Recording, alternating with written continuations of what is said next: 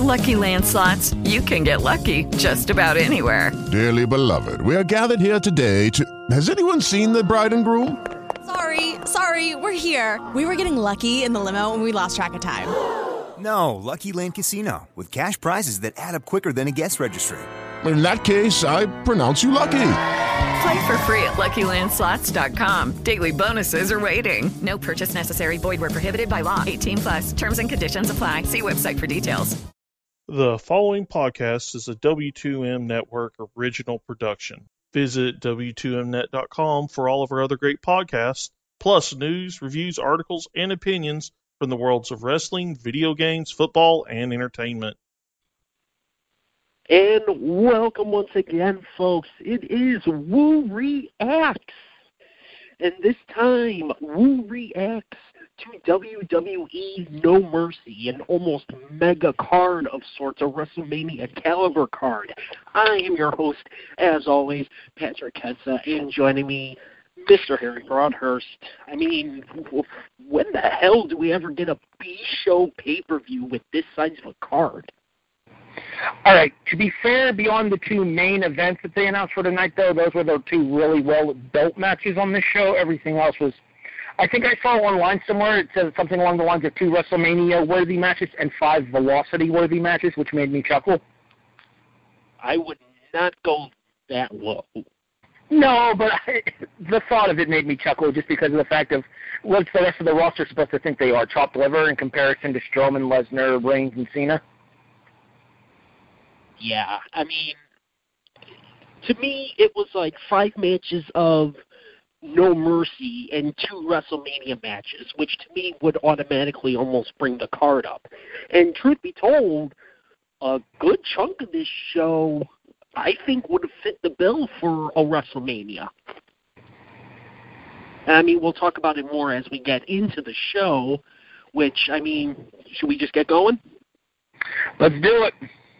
All righty.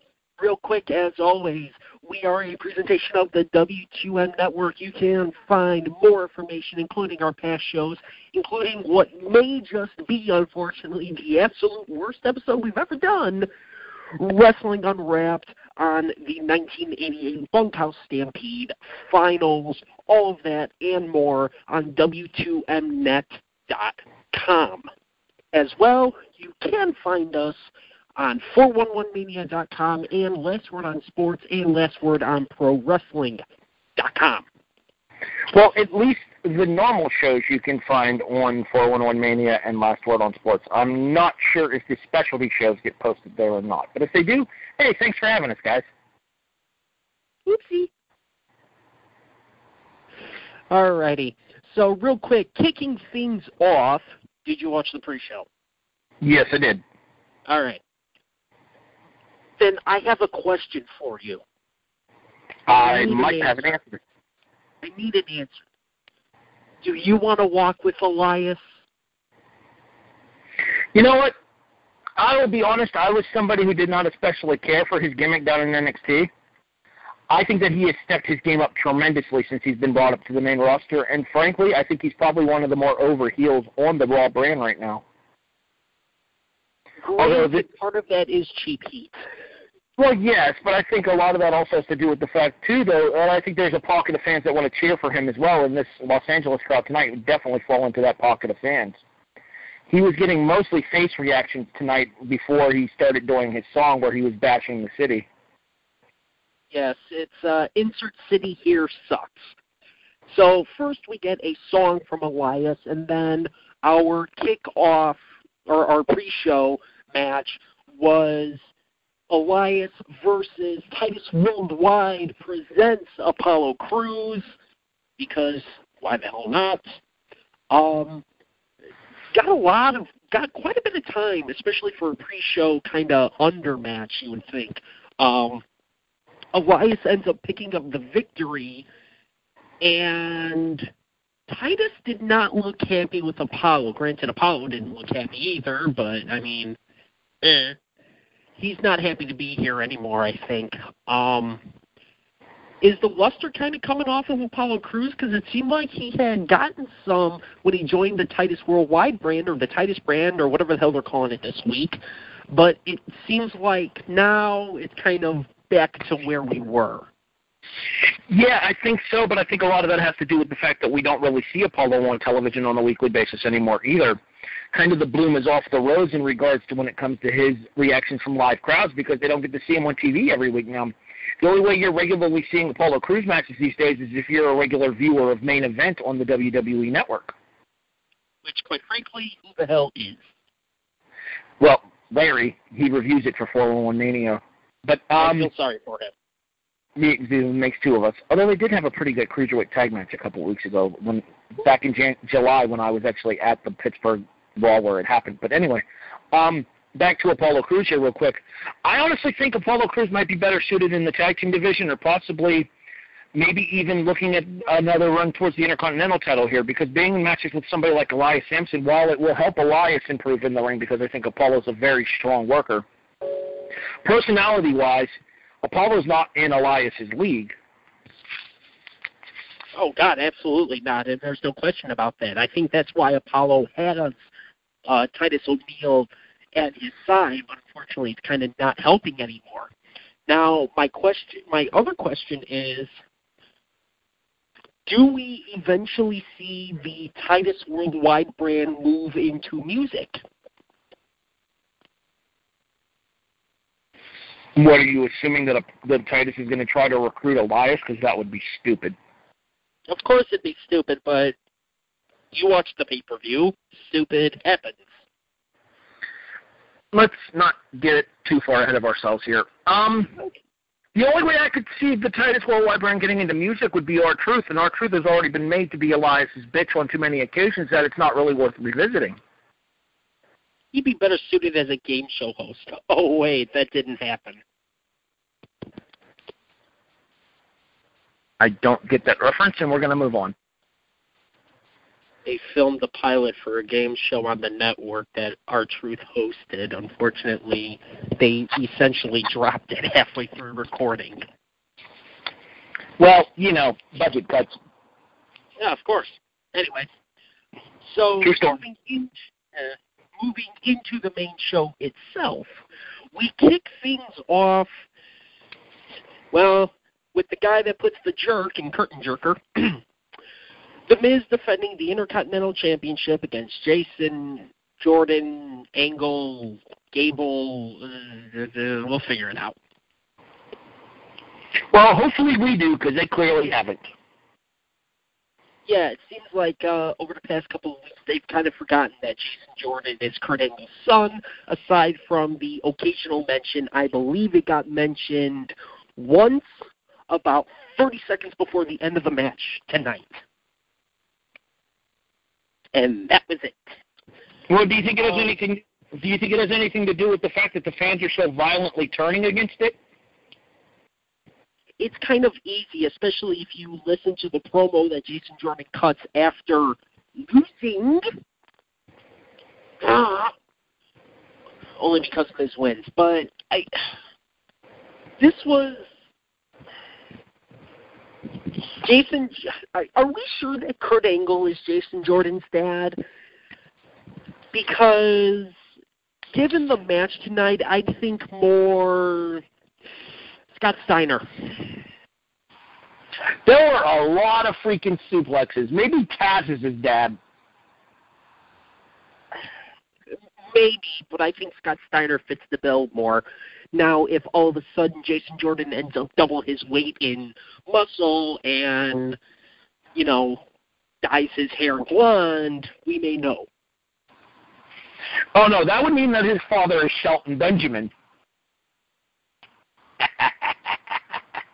Fair point. well, no, I said double his weight in muscle. So hot. Anyway, um, I mean, did Jason Jordan hit anything else besides suplexes? Granted, he hit absolutely gorgeous suplexes, and I'm not going to deny that part. Uh, He's an absolutely gifted athlete. And then the Miz Taraj interferes, and you know, one distracts the ref, the other decks Jordan. Miz hits the skull crushing finale, and ta-da! All right, let me ask you a question. Are you upset with this match because The Miz won? Because I actually thought the match was pretty good.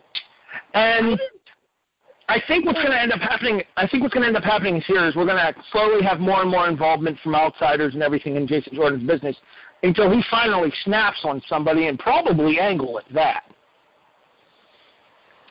It's not the fact that the Miz won, although boo.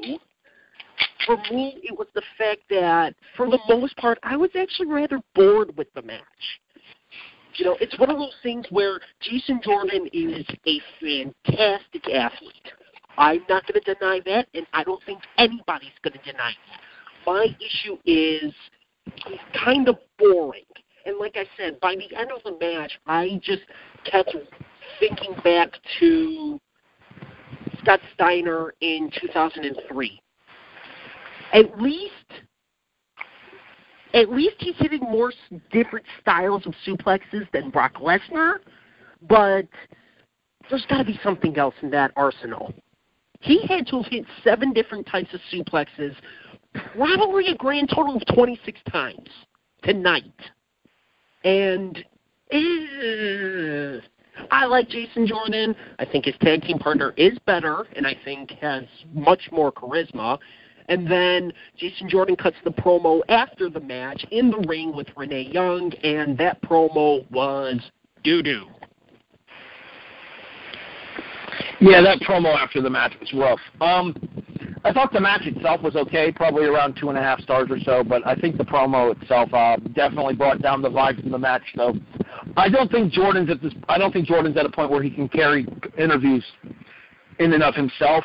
He's almost like Bobby Lashley in that regard, in that his his in ring work is serviceable, but his mic work is nothing special. And I'm referring to Lashley in the WWE, not the Lashley that we've gotten in GFW, TNA slash GFW recently. Because that Lashley is arguably worse on the mic.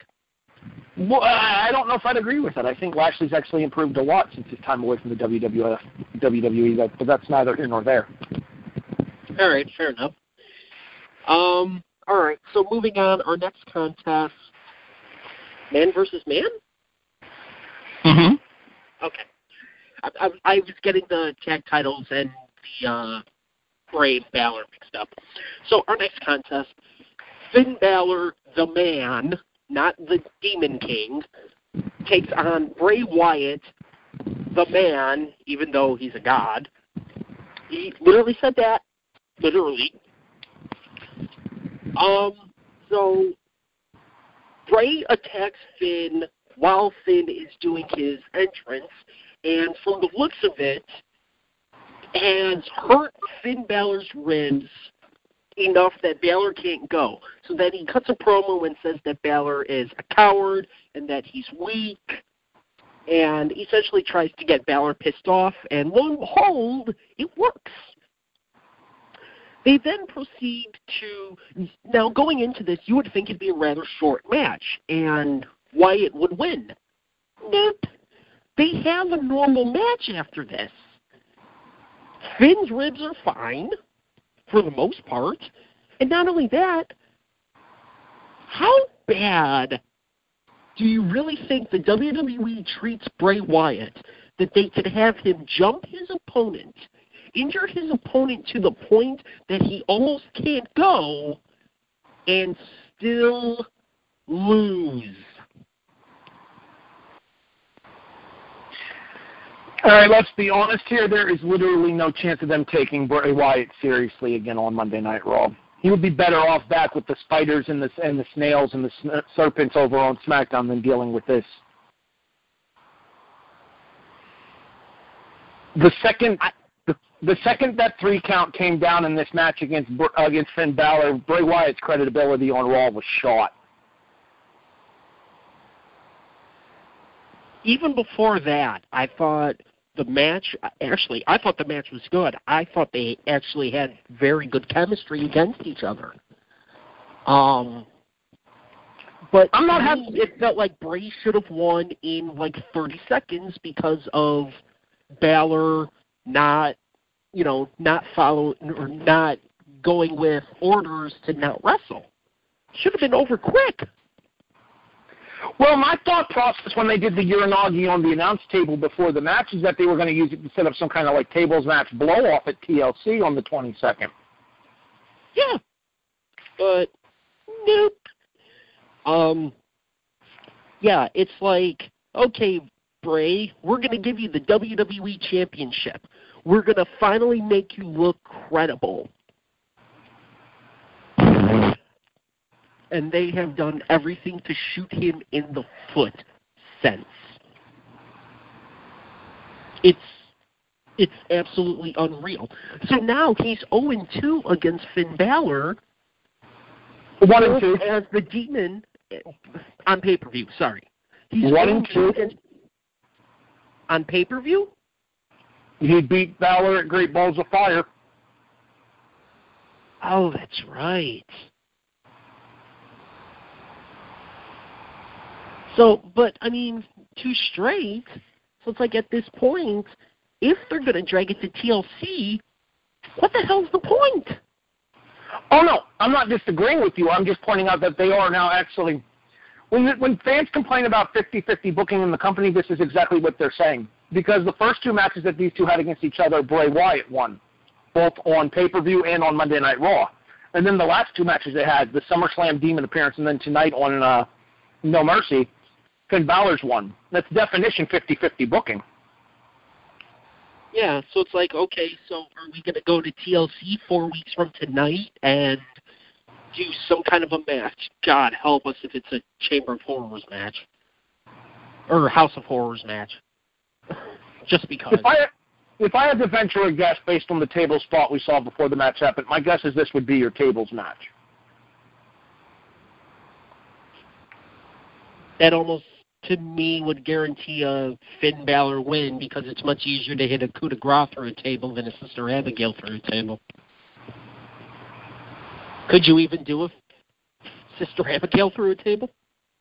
Avalanche off the turnbuckle, I would assume. That is gonna suck.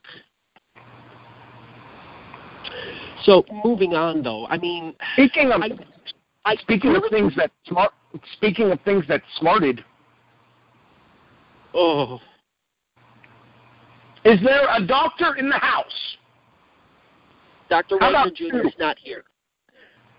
How about two doctors?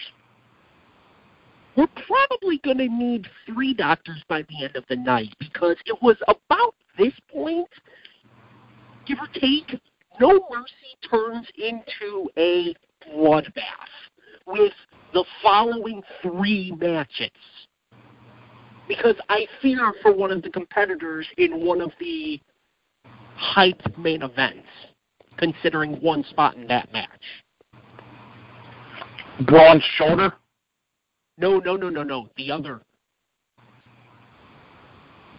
Oh well, if it's Cena, if it's Cena, he's gone for like three months anyway. So what difference No. does it make? No. Right match, but no. He wasn't the one that spiked himself. Oh yeah, ow. Okay, we'll talk about that when we get there. I know what you're referring to now. Um, let's talk about this tag title match now and the fact that apparently sometimes on even the most basic moves in wrestling, things can go terribly, terribly, terribly wrong. Uh, yeah, I think this might be the most memorable thing to happen because it is Seth Rollins and Dean Ambrose Shield Point Five defending the Raw Tag Team Championships against Shield the point Bar. six. Anyway, uh, defending the belts against the Bar, Sheamus and Cesaro. Um, would I be crazy for saying I thought it was actually better than their SummerSlam match, and I liked that match? I would I would hesitatingly disagree with that. And the reason I would do so is because I think they kind of rushed the go home for this match, and a lot of that has to do with what happened to both Cesaro and Ambrose. Yeah, because even though the rest of the show, well, even though this starts like a three match bloodbath, this was the worst of it because at some point I could not pinpoint where. I'm going with this one first. Be, no, no, no. I'm not. I'm not going with that one first. I'm going with the other one first because. Oh, uh, suicide dive. So at some point, possibly during the suicide dive, Ambrose hurts his own shoulder, and from the reaction that he had almost immediately after, that tells me he dislocated his shoulder because he's hitting it against the barrier, the one that separates the fans from the action. He's hitting his shoulder against the barrier, which looks a hell of a lot like he's trying to put it back in. So he dislocates his shoulder potentially. Yeah, I wanted to talk about that one real quick. Yeah, um, Ambrose went to dive out onto uh, onto Sheamus, and Ambrose actually kind of overshot the dive a little bit and went shoulder first into the barricade. And my assumption is that when he went shoulder first into that barricade, he probably popped his shoulder out of place. And then he spends the better part of the next 15, 20 seconds on the ground smacking it against the barricade when, when it appears to be an attempt to pop it back into place. Yeah. So Gross. it is a it is a literal case of putting your body on the line, and if anybody can attest to that, it's Mister. I lost my two front teeth in my best Mick Foley impression, Cesaro, because I believe it was Ambrose of all people goes to hit Cesaro with a slingshot. What, roughly five minutes into the match? It was a No. catapult. I said slingshot. Yeah. It's a slingshot. Anyway, roughly five to seven minutes into the match, so fairly early, Cesaro goes to take the headshot off of the ring post, you know, the kind of Mr. Perfect style uh, sell of it, and smashes his mouth off the ring post and almost immediately starts absolutely pissing blood from his mouth you end up getting a clean shot later. Cesaro has lost at least his two front teeth. I'm thinking there's space for as many as three. And his mouth just jettisons blood for the remainder of the match to the point he had to actually duck outside to get medical treatment. And it worked for a little bit. And by the end, he's a bloody, bloody mess. This was ugly. It worked for a little bit until it got hit again. Of course. Um, somewhere backstage, Jeff Hardy is like, "Yeah, take that, you sons of bitches." And somewhere Bret Hart is still blaming Seth Rollins, even though Ambrose hit the that is 100% legit. Damn you, bastard, Seth Rollins. Anyway, um, no, that is seriously one of the grossest things I've ever seen in pro wrestling. Like, I can handle like gimmick blood, but seeing Cesaro more or less get his his front jawline shattered by that ring post, hitting it a little, hitting it awkwardly on the catapult attempt there, that was gross. I'm, I'm trying to think back now.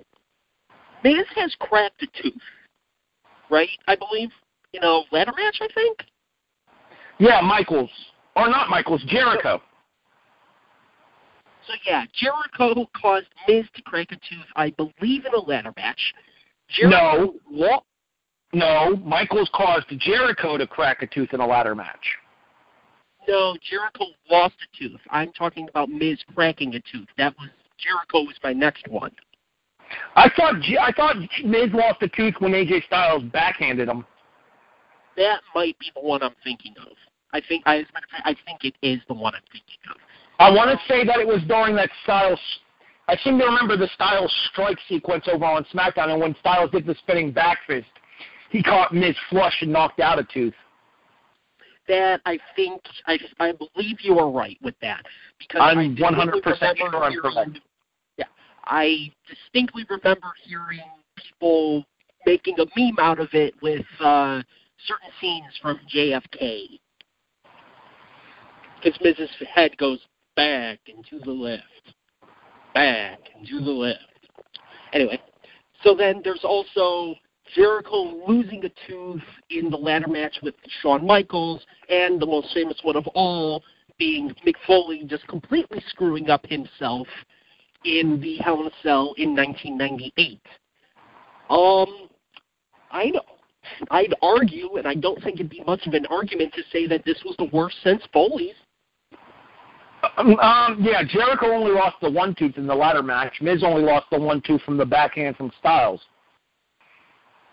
As you said, it was two and probably three teeth for Cesaro. That had to suck, no matter how you slice it. Yeah, that was uh, that was not pretty at all. But Cesaro, being the man, finishes the match. He dips out for a little bit to receive some medical attention, and then after that, he finishes the damn match. Why?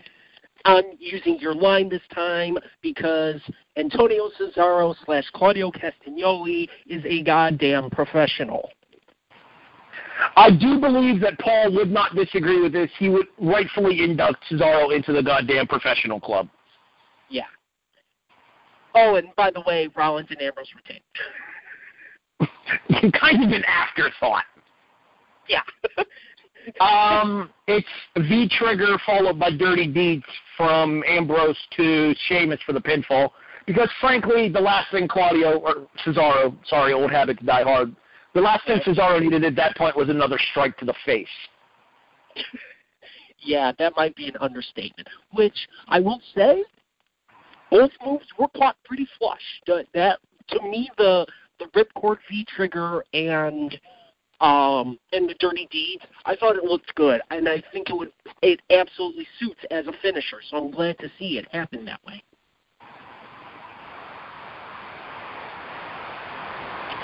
All right. Oh, yeah. Not to mention, it also work. It also pays on the uh, continuity of the reunited Shield point six six seven. All right, I'll buy that. Alrighty, moving on. Someone else gets injured, possibly. Granted, she also finished the match, but I was worried for a time. It is a fatal five way because WWE hates fours, apparently. It is Alexa Bliss defending the Raw Women's Championship against Nia Jax, Emma, Bayley, and Sasha Banks.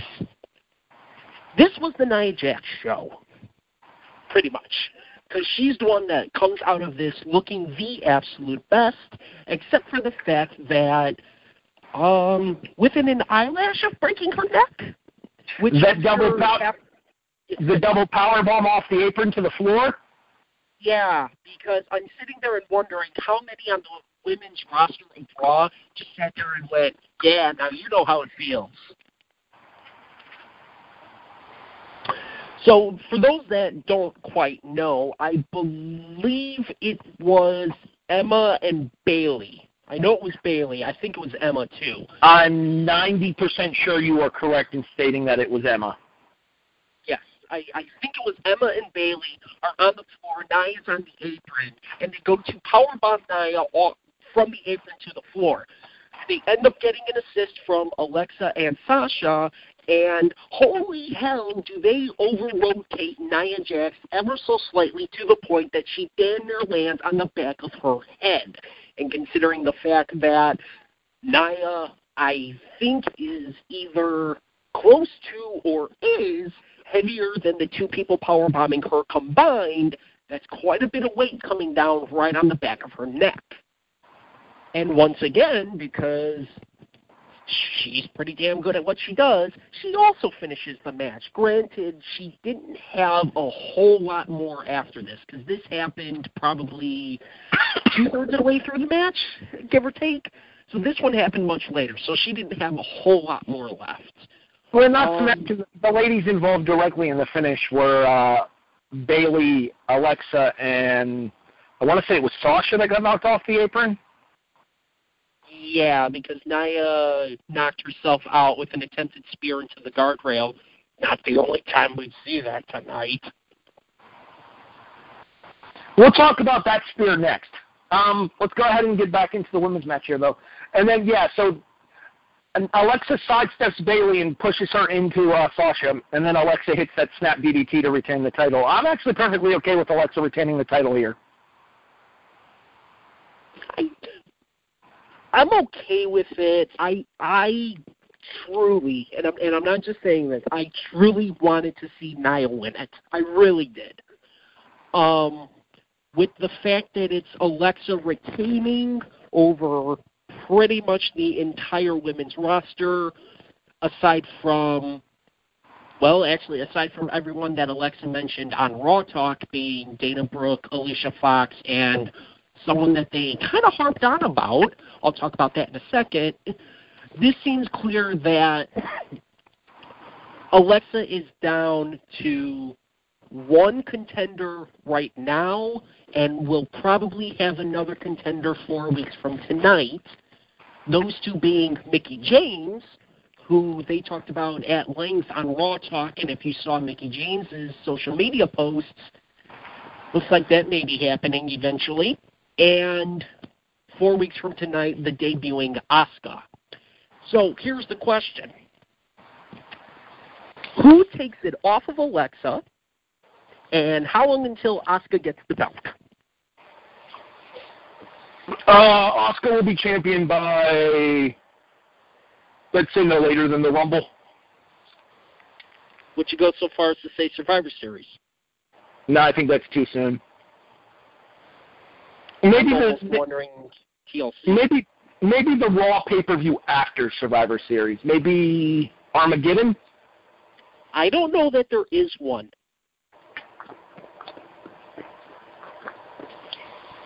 I'm starting to think that there won't be one. You think there's only going to be one pay per view in December and it'll be SmackDown? Yeah, because I know Clash of Champions is confirmed. I believe for December 17th. Well, they're not going to do a show on December 31st. That would just be stupid. So I was doing one on December 25th, but that one's happening. 24th. Yeah. No, no, no, no, no. I know what I said. It'd be stupid for them to do a show on December 25th, but it's happening Well, yeah. in Chicago. Anyway, um, yeah. Who do I- think who do much think like September only? uh, Real quick, I think much like September only has a Raw pay per view. I think that's made up for in December with only a SmackDown pay per view. Well, not to mention, you got to think about the fact that they're probably considering that 19 pay per views is just too damn many. 17 might be too damn many. Well, yeah, granted, but at the same time, at least, at least in the road to WrestleMania, you're cutting back on the pay per view, so you have less stories that you have to tell at these B show pay per views on the road to the Royal Rumble and then afterwards. Fair point. Anyway, getting back to this. Um, I mean, The answer to your second, why- the answer to your second question, as far as who's going to be the one to beat Alexa for the title, I think eventually it will be Sasha. And the reason I say that is because I think they're gonna they're gonna want to have Asuka as a heel, and she's gonna have to beat a face for the title. And I think Sasha's the most obvious choice, since fans of NXT have already and they've shown it inside of the video packages that have aired on Raw. We've already seen Asuka and Bayley happen before. We've never seen Asuka Sasha happen before. I think, I might be wrong, but I think out of the majority of the, we'll say, bigger players, I think the only match between Asuka and somebody on the Raw roster that's worth a damn, there's a reason I'm saying that, that has not happened is Asuka and Sasha. We've got Asuka Bayley, we've got Asuka Nia, we got Asuka Emma, we got uh Oh, uh, actually, did we get Asuka and Alexa? Asuka Alexa never happened. Asuka Mickie did. I know, yeah, Asuka Mickie did. So Mickie, Nia, Emma, Bayley. I think Dana did happen too. The only ones that it didn't happen right now are Alexa, Sasha, and um, Alicia. and Alicia Fox. But it's Alicia Fox. So Okay, first first of all, it's Alicia Fox. not anymore. No, it's still Alicia Fox to me because it's funny. But um, I have no interest in Alex and Alex and Asuka and, and Alicia. But try saying that Duh. five times. Duh. I have I have very little interest if it hasn't happened in Asuka Dana. Uh, to be fair, like it did going into Asuka's NXT Takeover debut, or in that ballpark. Because Asuka's I would not be surprised. Emma. I think the money match at WrestleMania for Asuka is probably Charlotte. Do we do champion versus champion?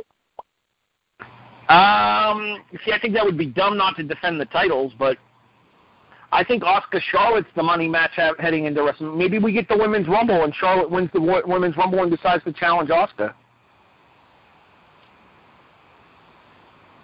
I mean, we For haven't record? yet had anybody jumping ship for a title match. For the record, if that happens, I'm going to play this tape back and state that I called it four months prior. I'm not going to deny you either, because that would be a hell of a call, but that might also be somewhat of a chip shot of a call. I mean, yeah, it would uh, it would almost be clear as day that either Asuka Charlotte or Asuka Becky's the money match for WrestleMania. So Asuka Charlotte, if you're asking Vince, Well, yeah, though there's Asuka. Becky would probably be a better match. Uh, I don't know. I think Charlotte's really come into her own. I'm looking forward to Charlotte and Natalya at uh at Hell in a Cell. And at Starcade, Yeah, well, you know, house show, maybe network, maybe not, depending. We'll see. we'll see. Anyway, so I do hope Nia gets better. At least I hope she wasn't seriously hurt. It looked like she was able to overcome that, but that was a nasty fall to take. I 100% agree. I 100% agree with that. I will also ask you, where does Alexa go from here? Does she defend against Bayley in a, another singles, or do we get the Charlotte, the Sasha one-on-one rematch? Excuse me.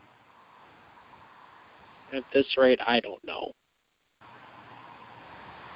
So I am not really a fan of these matches because if the champion retains, then the credibility of everyone else in the match is kind of shot. If someone else wins, at least to me, that lends a little bit more credibility. See, I disagree with that. I, I, I think Sasha still has a legitimate gripe based on the fact that she was knocked off the apron by Bayley and unable to make the save. Because while this match was the Nia Jax show, partially because I actually think she got one of I think she got the biggest reaction out of everybody in the match. Um, I don't know that entrance. That entrance pop for Alexa was pretty strong. I'm talking strictly like the intros, you know, kind of the power cheer. I, I believe I've heard it called. Um, I I still think Alexa's was the loudest of the five. I heard a lot of boos. I think Nia had the most like street cheers. It's kind of sad. Bayley may have also had the most boos. Oh well. Yeah, well, in fairness, they so thoroughly destroyed the Bayley character. Yep. Well aware. Anyway, speaking of destroying character, our next contest. I'm kidding. I'm going I'm going to completely run my mouth and shoot on you for five weeks going into the show, but after the match I'll shake your hand. Get the fuck out of here.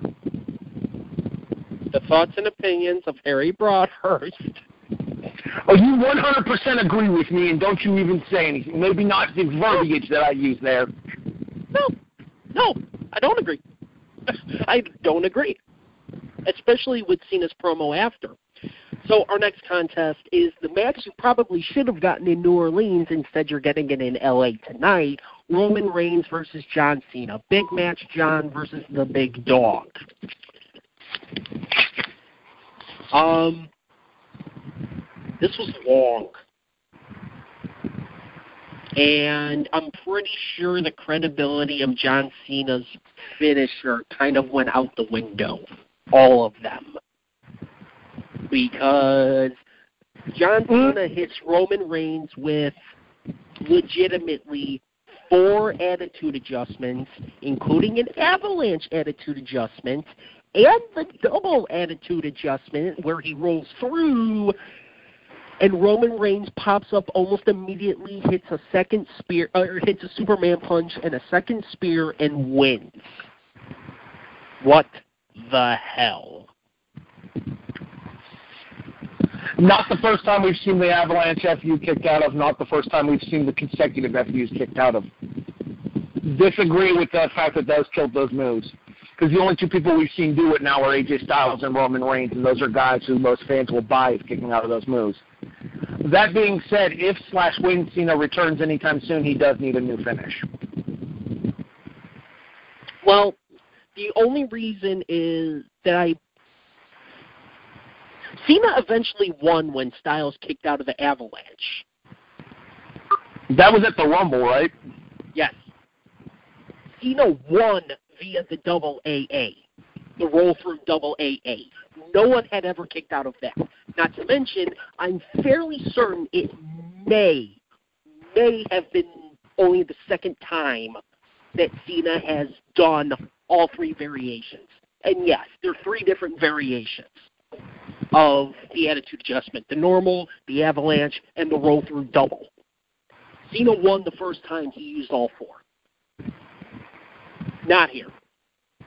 And then I, the part that has me griping, I'm okay with Roman Reigns winning. I figured Roman Reigns was going to win. I think a lot of people saw that coming outside of one person. And you and I both know him, and I got to do a show with him on Wednesday. He actually took Cena like a goof. Anyway. Well, in this case, Kevin,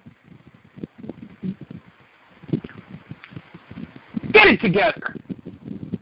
Come on, man.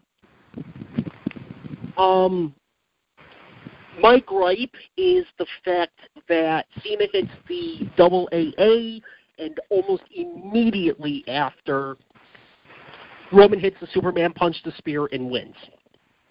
Now, the biggest thing I think coming out of here is the first spear, where they kind of started getting frustrated. They go to the outside, and Cena ends up clearing off both tables. Well, if he's clearing off the tables, he's going through one. He goes to attitude adjustment, however the hell you want to say it. Roman threw it. Roman fights out and spears Cena through the, I believe, Spanish announce table from the German announce table. There's too many freak, there's too many freaking announce tables. I lost track. I believe the ringside ones were Spanish and German. I believe Portuguese and commentators row and everything were all the other ones. Um, Roman spikes himself. He oh, does he ever? Himself. Maybe not as bad as when Edge did it off the ladder in TLC two, but Roman went head first to the floor, and you can see after the match he was hurting because yikes. three for three. Good God. Um, Um, I don't dislike the match. Let me state that before we get started here. I felt the beginning was a little bit slow for my liking, but I understand why. That being said, for as much as I didn't dislike the match, I wasn't drawn into it either. And the reason I say that is because I think I went into a match like this with the hype that it had gotten, expecting something major to happen here, and instead it was just a match, if that makes sense. Does that make sense? by- Yes, it does. Also, this should be obvious. This is the longest match of the show. Well, the reason I say that is because you expect some kind of major storyline development to happen here, and realistically speaking, it's just a 20 minute match between these two. Right, an approximately 20 minute match. I don't know the exact time, I don't have it in front of me. 2205. My point being is that given the amount of hype going into this match and the in the length that it wanted, I kind of expected more from a deliverance standpoint as far as going forward than what we got. That being said, I don't think the match was bad. Just col- color me a little underwhelmed. I'd probably put it around three, three and a half stars. Out of Five. Oh, okay. Yeah, to me the beginning was a little slow. At the same time, they wanted to give it that, uh, pardon the pun, given John Cena, big match feel. You know, to me, this was a lot better than John's SummerSlam match. Not Roman's, but Roman's was, you know, an absolute cluster and a half. I was totally okay with it. I thought, and and I expected this. Uh, I thought the crowd did sandbag it a little, and not just the crowd kind of feeding into, you know, Roman sucks, both suck, blah blah blah. Not even feeding into that. By the time Cena's hitting the Avalanche AA, crowd's giving no reaction. The crowd's dead. It felt like, or it's either they just were dead from the previous match or from the previous two matches because let's be honest, those were both great matches to me at least. It felt like they were either dead or something because they were just silent and to me sandbagged it. Surprise, surprise. But by no means did I think this was a bad match. I saw someone who said that this was the low point of the show. Bull to me, so far, the opener has been the low point of the show. I thought this was a very, very good match. WrestleMania quality, eh, Mm-hmm. on paper, yes. For attitude adjustments, you'd think. Two spears, including one through a table, you'd think. But to me, the crowd kind of wasn't there for it, and I felt like they should have been. I thought it brought down what was, to me, a good match.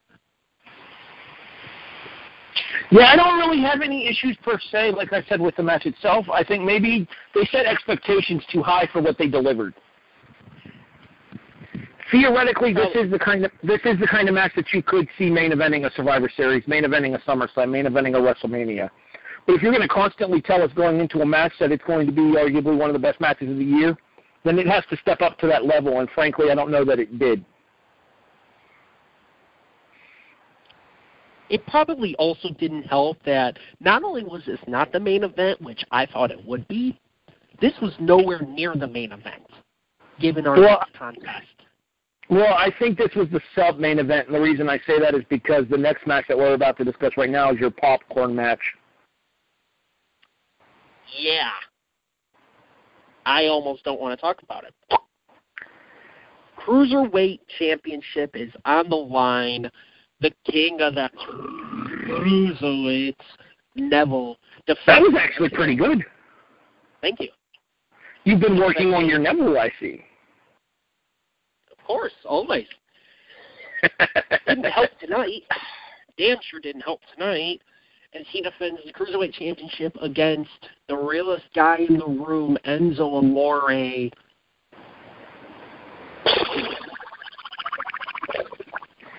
And the cruiserweight division was pronounced dead on Sunday, September 20. Help me out here.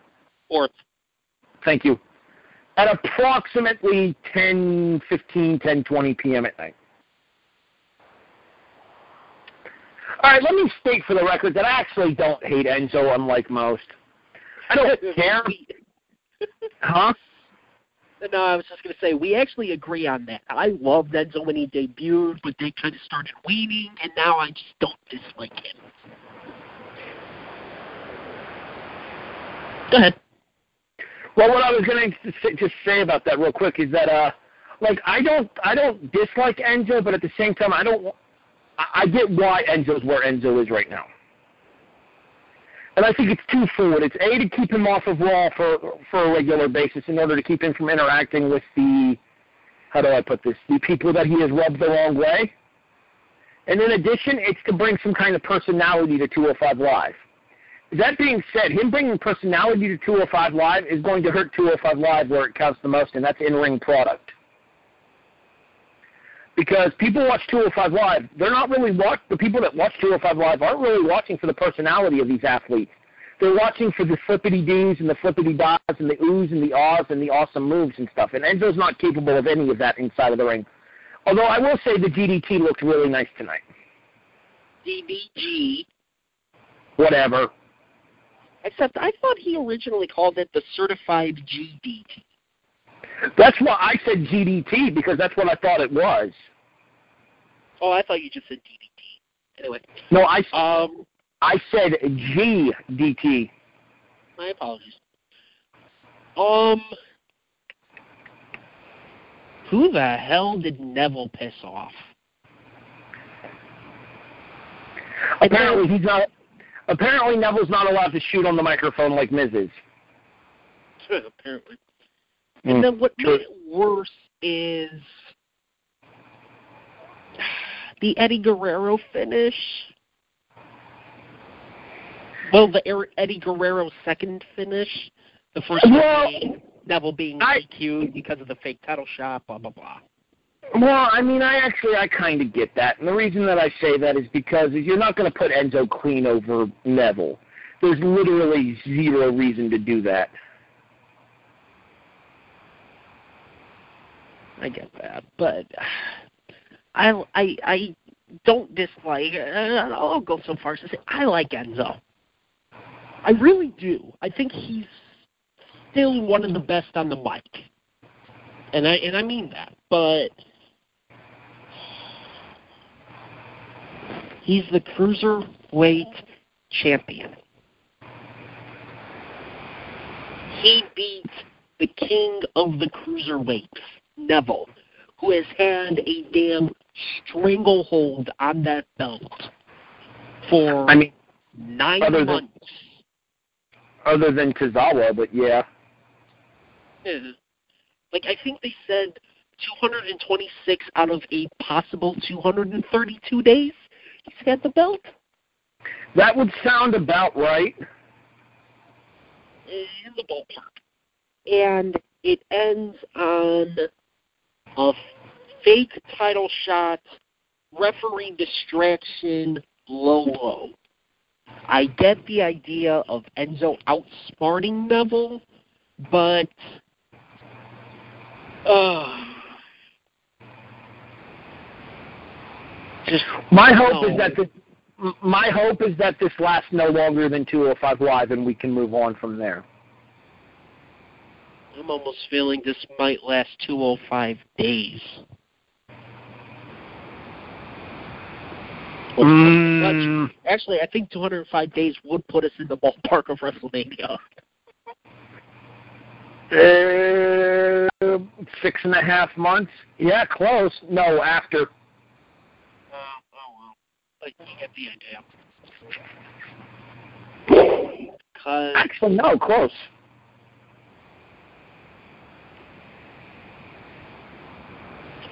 do you have any other thoughts about this while I uh, look that up? Uh, no, I'm good. Stalling for time. We're stalling for time. Well, after that, it is main event time.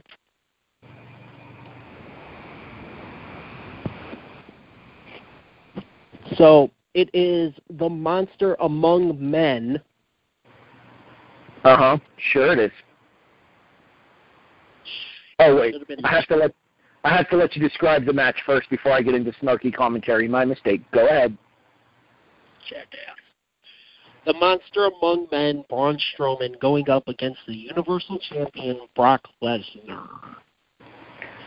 The other of the WrestleMania style main events that they promised. So I, I the, wish there was a stipulation.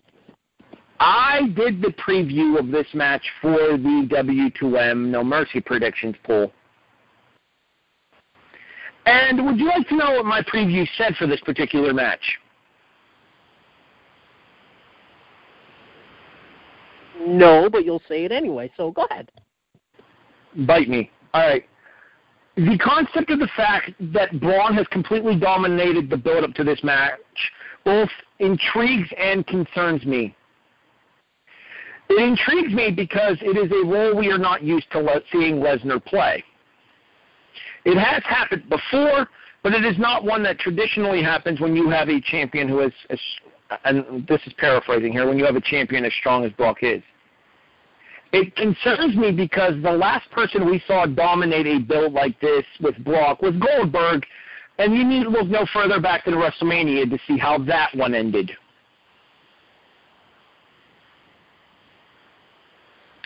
I feel like Nostra frickin' dumbass.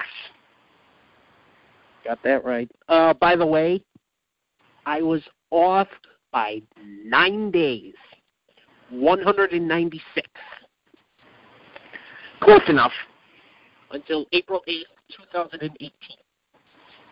Can't believe we're going that far into April for WrestleMania, but whatever. Moving on. Um, Blame Easter. Seriously, blame Easter. Easter's on April Fool's Day. I, I, I, I had a comment for that, but I'm pretty sure it would piss off our owner, so I'm not going to make it. Let's move on.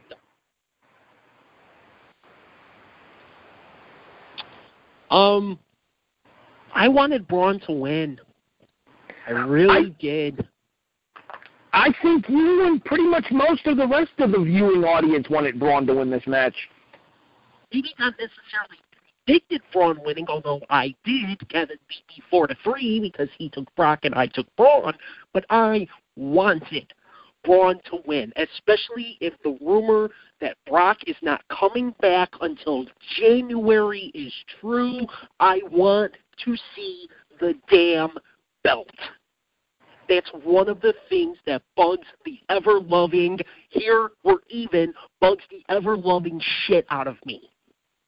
Is the fact that now we're not going to see the damn belt until Royal Rumble time. Four months, almost. I would love to say that I'm surprised by this, but I'm frankly not. It is exactly as I it is exactly as I predicted in the preview that I wrote up for this here. The last person to so thoroughly dominate Brock Lesnar in a build up to this was Goldberg, and you need look back no further than WrestleMania to see how that one ended. Yes, but Goldberg got a win in the beginning. Braun Yeah. didn't. So, if nothing else, you also could have done something along the lines of give, essentially, granted it would have sucked doing it, but do the exact same thing. Braun destroys Brock tonight. Braun wins the title. The only difference being, unlike Goldberg, Braun, actually defends the damn thing between now and the Rumble, and you have Brock win the rematch at the Rumble for the belt. And then you could go on your merry old way towards Roman Reigns versus Brock Lesnar at Mania. And, And that was still gets the belt. And that was actually my prediction on the W2M one. I thought that the time was now to pull the trigger on Braun Strowman. He is the most overact on the in the company, despite being a heel. The fans are organically behind Strowman. That being said, that being said, they have a six million dollar man to protect in Brock Lesnar, and apparently Braun Strowman is not on the list of protected opponents.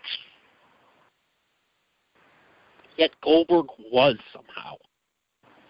For a few months anyway. Like it this this is one that boggles my mind. It really does. Even like it boggled my mind when Brock wins over Joe. But I was okay with that. Knowing that SummerSlam was on the horizon.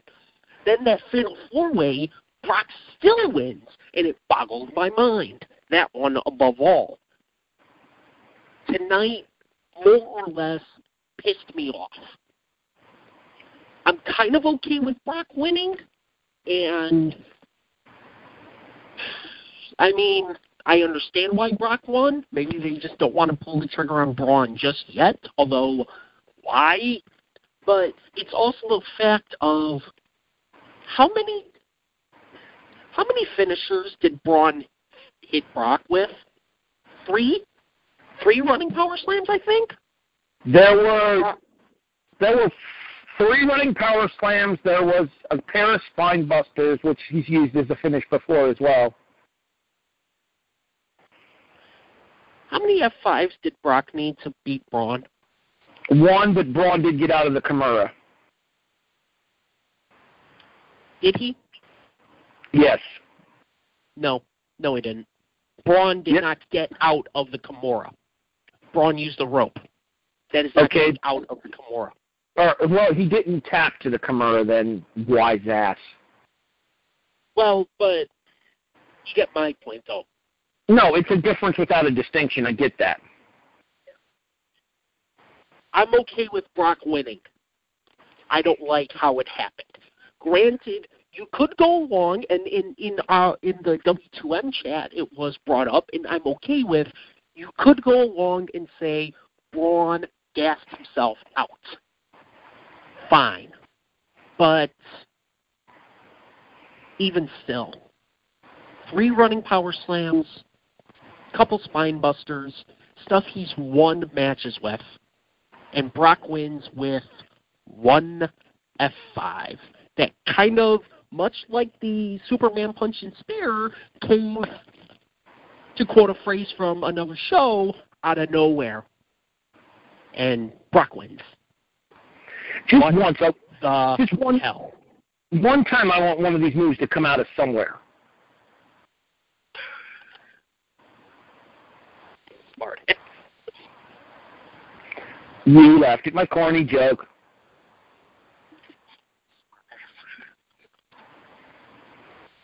Um, so, quite frankly, on a night where you could have passed the torch, nothing really happened.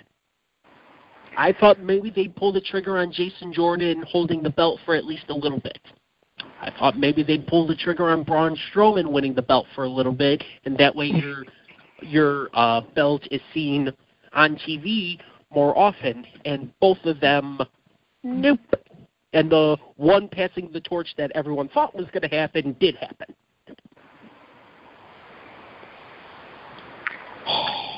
All right. Any final thoughts? I'd say it, I'd say it's big finish time. Alrighty, short and big finish, as we do here on the reaction. So it is best and worst match, and final score only, I believe, in this case. Yes. To me, this almost feels this almost feels like a gimme. What's your worst match of the show? Does the pre-show count? No. Well, then I have to go with Enzo and Neville. And I actually think that's kind of disrespectful because these guys actually tried, but unfortunately for them, trying does not necessarily equal doing. Enzo's never going to be the world's greatest worker, and the quicker people accept that, the better off the cruiserweight division is going to be in that regard. With that being said, I think that there are going to be a lot of cruiserweight purists, those of us that watched the division get its start back in the Cruiserweight Classic, that realize that this division was built completely around ring work, and Enzo is the antithesis of what we come to expect from these matches.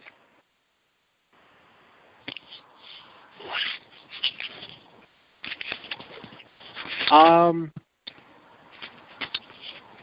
it's gonna sound like same old, same old for me, but I ask that you listen to my reasoning, and I'm specifically talking to you. The opener. Not just because Lol Miz wins. That's not the reason. Uh huh. It's not, actually. It's the fact that Jason Jordan needs to add more to his repertoire if he's going to hold that belt.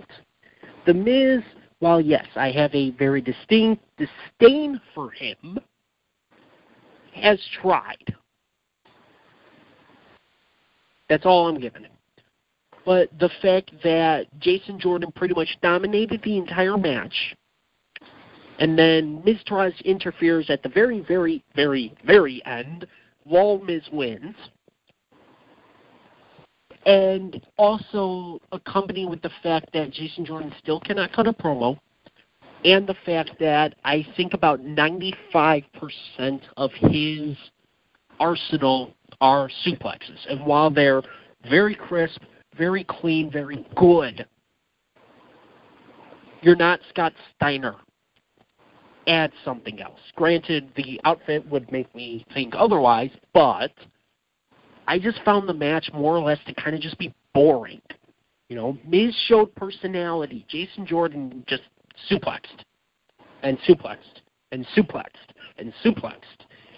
So if Brock Lesnar is the mayor of Suplex City, would Jason Jordan, being the hokey character that he is, be the president of Suplex Suburb? I was going to say the treasurer of Suplex City. Mm. But either way, I was I not a fan of the match, not for the reasonings that we usually you usually have to deal with from me. So ha. All right. Here's my thing when it comes to uh, Jason Jordan, and this is the biggest gripe that I have with him, and I'll be straight up blunt and honest about this here.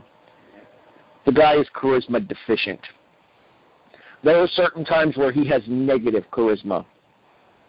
Putting him into this role where he's playing such an important character on Raw, in a role that would have been absolutely fantastically done by Chad Gable, who has more charisma in his hand than Jason Jordan has in his entire body, seems like a gigantic waste of both of the American Alpha members. You know what the really weird part about it is? Like the absurdly strange part about it? The only reason American Alpha existed was because NXT said that Jason Jordan had no charisma and Jason or er, and Chad Gable would help him with that.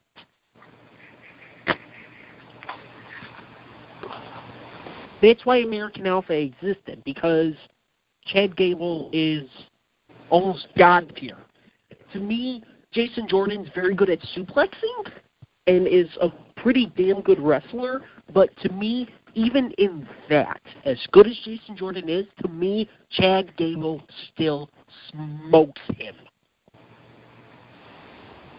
And yet, look who the one that's pushed. I still feel the need to point out that I don't actually dislike Jason Jordan. I dislike how he's being used because I think there's potential in Jason Jordan. He is just in a spotlight he is clearly not ready for. I, I totally agree. I don't think Jason Jordan is bad. I like him. I especially liked him in American Alpha. But how much of that is Jason Jordan himself, and how much of that is Chad Gable? Um, we were talk we were talking about this while I was watching the show with Tom and Warren. And I want to get your thoughts here. If Jason had won the title tonight, you know what three words immediately sprung to mind for me? Hmm. Die, Jason, die. Ooh. Ooh. No, won't work. They would have had the next generation Rocky Maivia on their hands in terms of crowd reaction. No, they wouldn't have at all. The reason I, I don't mean that in what The Rock turned into with The Rock. They would have had him as Rocky Maivia on their hands again. Oh, okay. Okay, now I get what you mean. So I was I was going to say Jason Jordan can't defend himself on the mic. The Rock could. No, I, this would have been uh, Rocky Maivia Rock, not The Rock Rock. It would have been Die Rocky Die all over again with the IC strap. Yeah. Okay. Totally get that then. Alrighty. Switching gears. What is the best match of this show? Crap, I'm mid-bite. Give me a second. you want me to go first? Yes, please. Okay. Um to me this is actually a little bit tough because I thought there actually were some very good quality matches on this show. But for me, uh Raw Tag Team Championship match. I thought uh I absolutely thought that Sheamus, Cesaro, Ambrose and Rollins delivered yet again. And it's one of those things where if you can get a not so much inspired, but an Ambrose that gives a damn, you can have a very good match. And to me, it seems like since they've put him with Seth, he's kind of started turning it up again, and we're getting better and better matches. Um, I think you know, despite him dislocating his shoulder, I thought he did very, very well. I thought Rollins more than hold, held his own, and once again, Cesaro proves that he is the man by losing at least two teeth early. I, I'd say the match was one third over, so fairly early, and he still goes and pulls off the rest of the match. I'm interested to see where Rollins and Ambrose go from here because it kind of feels like the newly geared the bar is kind of done with in the tag team championships. So it'll be interesting to see how things go from here. But I thought they tore the house down. I, I definitely thought this was the best match of the night. You summed it up earlier in three simple words, technically two if you use the contracted version. Goddamn professional. Oh. Paul has officially signed off on it. Cesaro is indeed a goddamn professional. you know where I want to see Cesaro go next? To the doctor? Damn you. Brock Lesnar.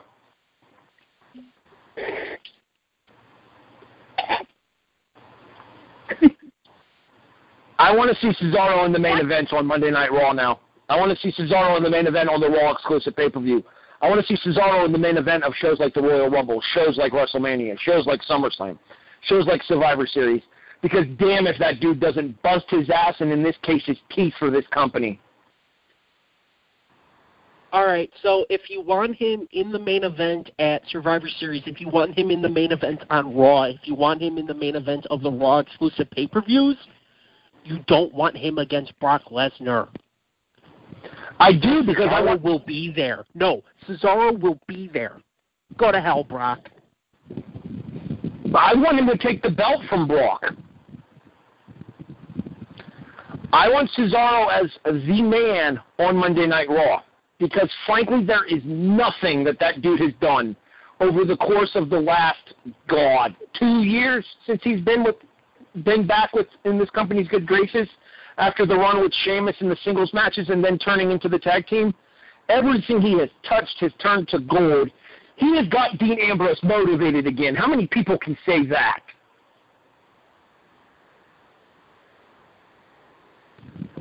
Best match of the night was the Raw Tag Team title match. And for the love of all that is holy, be thankful that Cesaro is in Los Angeles here, because I guarantee you 24-hour dentists are surely a thing in L.A. Oh, absolutely. So I'm hoping that they had him all spiffy and good to go in no time flat, and preferably with a shit ton of Novocaine. So don't have him cut a promo tomorrow. Well, later. I reiterate, goddamn professional.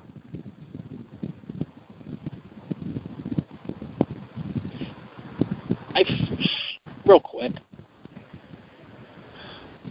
I can get the reasoning behind everything that he kind of had dumped on him before. But Antonio Cesaro, Cesaro, Claudio Castagnoli, whatever the hell you want to call him, has essentially pulled off what Daniel Bryan and what Cody Rhodes both did. He took everything that was given to him, speaks five languages, yodels, uh, uh, the King of Swing. He took all of that, including this makeshift tag team, and has turned it into gold. Not in the you know form of belts and everything, because that's kind of the issue. But he took everything and he ran with it. He has done everything that he has asked for, and has damn near done it with a smile on his face. And now tonight, he literally broke the smile on his face for our entertainment. Vince McMahon, what the fuck is wrong with you? That you do not show your damn appreciation to this man who has given everything for you. Give him a belt. IC title, uh, let's think realistically with the Universal title. That's probably not going to happen. Roman, Braun, Joe when he comes back, Brock, Cena if he decides to jump ship to Raw. That one's kind of full. Granted, Cesaro has great matches with all of them, except for Brock because Brock's not there. Give him something. Show your damn appreciation. He's grabbed your brass ring. Give him something. Yeah, it's it's funny for all this talk of brass rings and waiting for people to grab them. Uh, what happens when you reach for one and it's not there? All right. Uh, before we get out of here, final score time. So I think this is going to be for an, no mercy. I feel like this is going to be an interesting conversation because I feel like this show is rather divisive at points. If you understand what I mean. The middle three matches are great. The ends are iffy. Um, see, I actually enjoyed. I enjoyed Roman, or not Roman, and I enjoyed Braun and Brock for what it was because it was kind of what we thought it was going to be. To to steal a line from Dennis Green here, they are who we thought they were. really? Absolutely. And if you're interested, Really? in, if you're interested in football conversation, you can listen to the kickoff here on the W2M network. Anyways, had to get my cheap plug in. go. To go back to when the Bears went to the Super Bowl, asshole.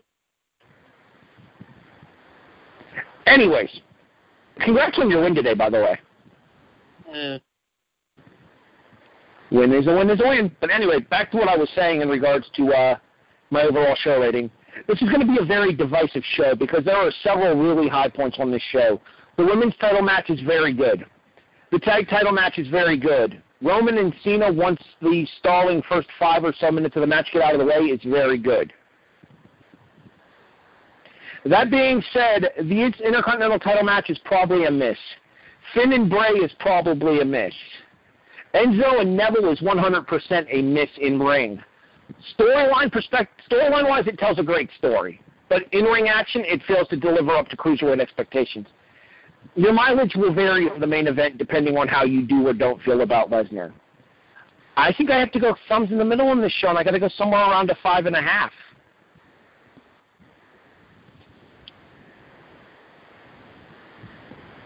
Mr. Ketza, how about yourself? this is not worthy of hashtag cancel WWE Network. Quite frankly, anyone who's actually saying that, which I have seen some people say that, are just Likewise. whining. Huh? Likewise. Yes. Is basically just being a whining bitch. well then, What? tell me how you really feel. Jesus. Nah. People are pissing me off today. Clearly. Yeah. I didn't like the opener. Not for the reasons you would normally think. Shush. You already explained I wasn't going to give you any more grief. The cruiserweight title match. Eh, I like Enzo. I don't like Enzo being the cruiserweight champion. Fair. To me, it, it pretty much, as we mentioned earlier, murders the division. We figured Roman and Cena, Roman was going to win and beat Cena, aside from one person. I was more or less okay with that match. Maybe there's a little stalling in the beginning. I thought they ended up having a pretty damn good match, and uh, maybe I'm not a fan of Roman hitting the Superman punch and spear literally right out of the double AA, but nah. The biggest gripe that I have is Brock still winning. I didn't think the match was that bad. You can still tell the story that Braun gassed out. Because he did. And Brock still wins. Okay. To me, the middle three matches make up for it. I had to make sure that I had that right positioning. I actually enjoyed uh, Bray and Balor. I really did. Um, the first part of the match kind of makes no sense, or the pre-match kind of makes no sense with Balor picking up the win, but I still thought their match was actually pretty good. I think they have very good chemistry. And then the back-to-back title matches, to me, were awesome. I thought they were really, really good. The Raw Tag Team title match, if there was any of the seven, I would say go out of your way to watch. That's the one. I saw some people giving it match of the year contender. I don't know that I'd go that far, but very, very good. And I thought the women's title match was like a frantic pace the entire way through. From the looks of it, nobody got majorly injured, and if anybody did, it's the one that's kind of garnered the heat of being the one injuring everybody. Figure that one out. I'm going with a six and a half. I think this is a quality pay per view. I actually don't think it's really that bad of a pay per view at all. Are there questionable decisions? Yes. For me, the biggest gripe that I would have out of everything are some of the endings, especially the specifically the endings to the last three matches. Other than that, though, getting to those finishes, there's nothing really overly bad. You know, Roman and Cena went long because they wanted it to be a WrestleMania style match. Hence, a lot of finishers. Two Superman punches, two spears, including one through a table, four attitude adjustments, including a double, and they just kept pouring it on eventually.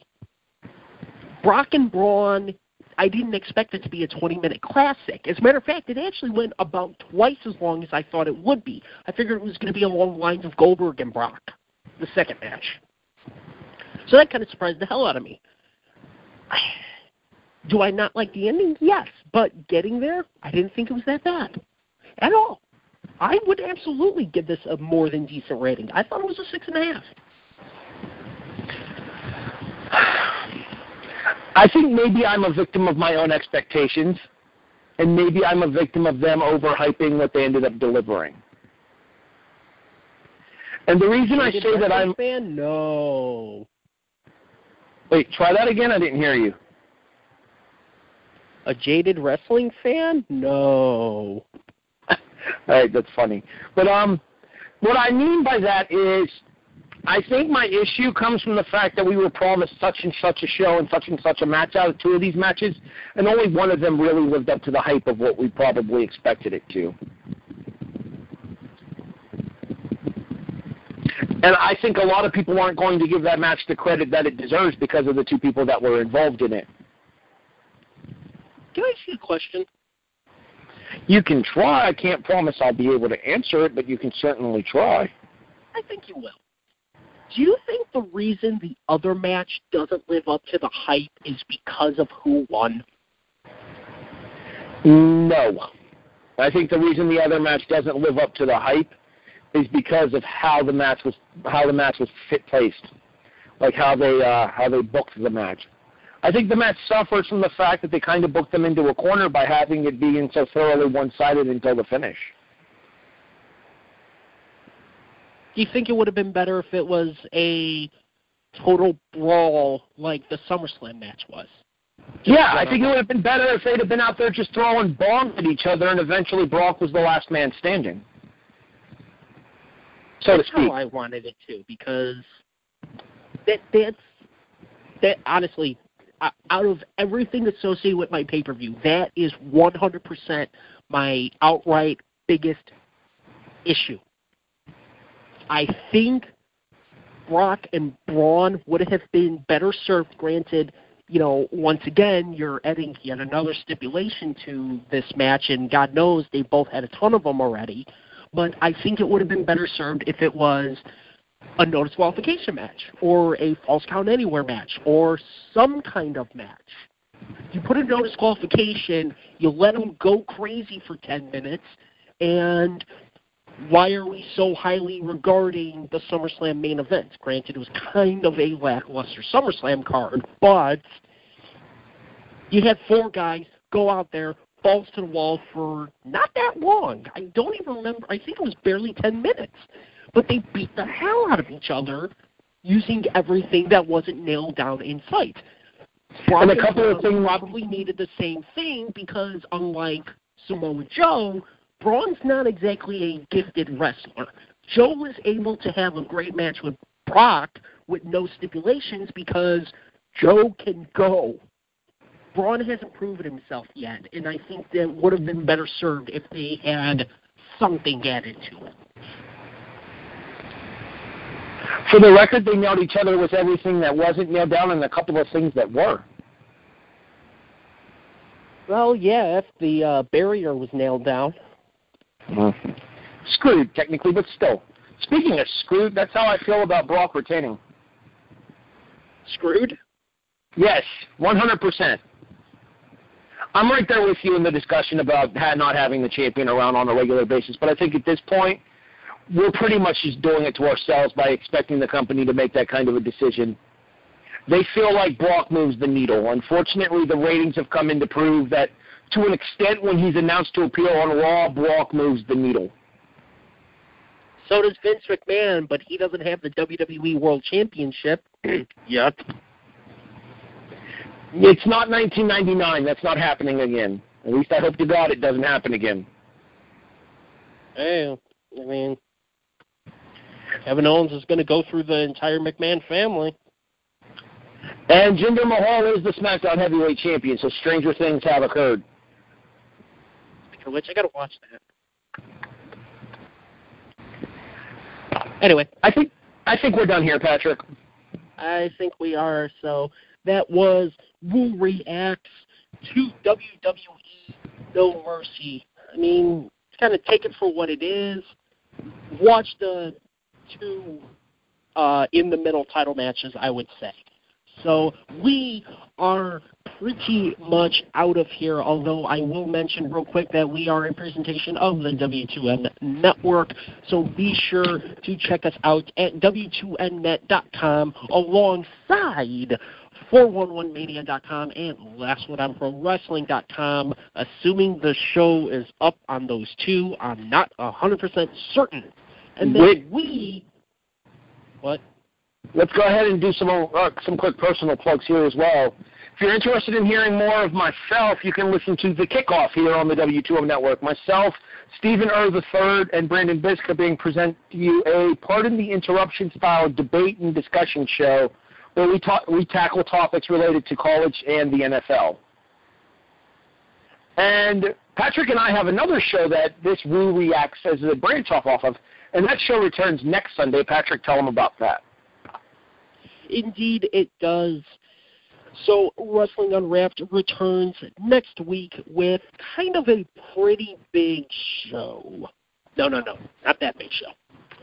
In the fact that we will be celebrating the 20th anniversary of a certain match.